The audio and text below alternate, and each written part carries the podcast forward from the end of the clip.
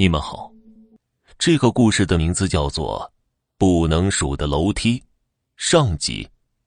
赵明亮是个刚毕业的大学生，也是运气好，在人才市场转悠了没几天，就被一家挺不错的单位录取。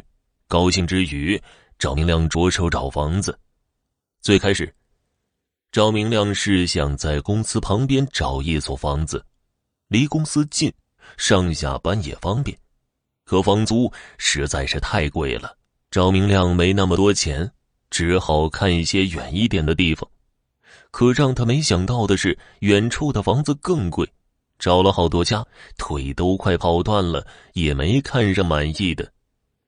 就在赵明亮绝望之时，路过一条巷子，墙砖上贴着一张纸，上面写着几个大字：“单元房出租，有意者面谈。”单元房就是以前的那种老式房子，虽然外表看起来简陋，但里面该有的设施一般都会有。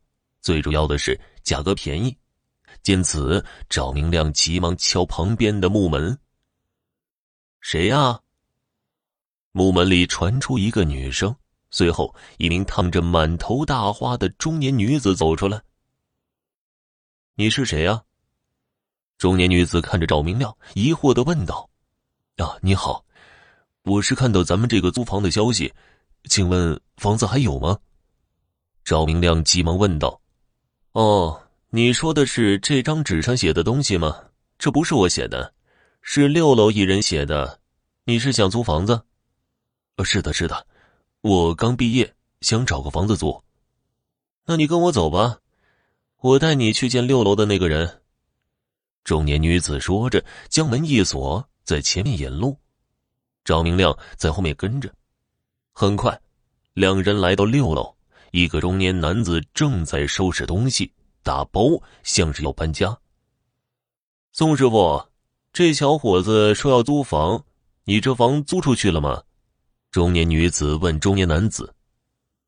哦，房子还没租出去呢，是你要租房吗？被称为宋师傅的中年男子问赵明亮。是的，是的，行，那我先带你看看房子，看上了再说。宋师傅说着，带着赵明亮进入房间。看起来，这是间两室一厅的房子，虽然是老房子，但也铺了地砖，吊了顶，贴了墙纸，看起来非常温馨。怎么样，这房子看上了吗？看过所有的房间后，宋师傅问赵明亮：“看都是看上了，啊，就是这个价格，只要能看上，价格不是问题，这个数。”宋师傅说着，右手先摆出一个一，再摆出一个五的手势。一千五啊，这房子说实在的，是值一千五这个价但是我没那么多钱呢。赵明亮沮丧的说道：“不是一千五，是一百五。什么？一百五？不是开玩笑吧？”赵明亮简直不相信自己的耳朵。我这么大的人了，和你开什么玩笑啊？我我租我租。赵明亮二话不说，掏出一千八百元钱，付了一整年的房租，接过钱。将钥匙交给赵明亮的时候，宋师傅低声对赵明亮说道：“你记着，咱们的房子是在六楼，从五楼到六楼的楼梯一共有十二节。晚上上楼的时候，千万不要数。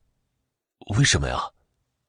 宋师傅的话让赵明亮摸不着头脑，急忙问道：“别问为什么，就是这规矩。行了。”不和你说了，我要搬去我的新房子了，有什么问题及时来找我就行。宋师傅说完就走了。好了，听众朋友，本集播讲完毕，感谢您的收听。